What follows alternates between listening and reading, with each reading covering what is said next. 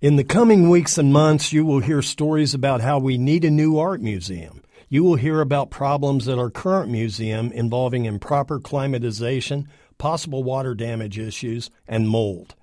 The ceilings in the basement are too low to properly exhibit work. The lighting is outdated, and so on.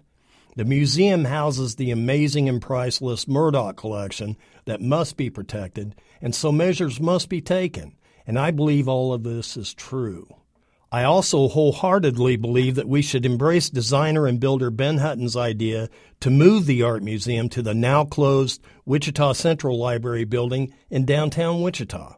The building, listed on the National Register of Historic Places since 2020, is just sitting there waiting for love. It is the first brutalist style building constructed in Kansas.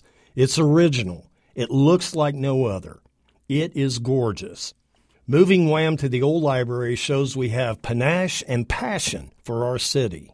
It inspires exciting growth in our city's core. It offers an amazing welcome and meeting place to those who visit Wichita. And it falls in line with the supposed vision the city has for the area. Now, I can hear the old groan of practicality and fiscal responsibility right now before the efforts even begin.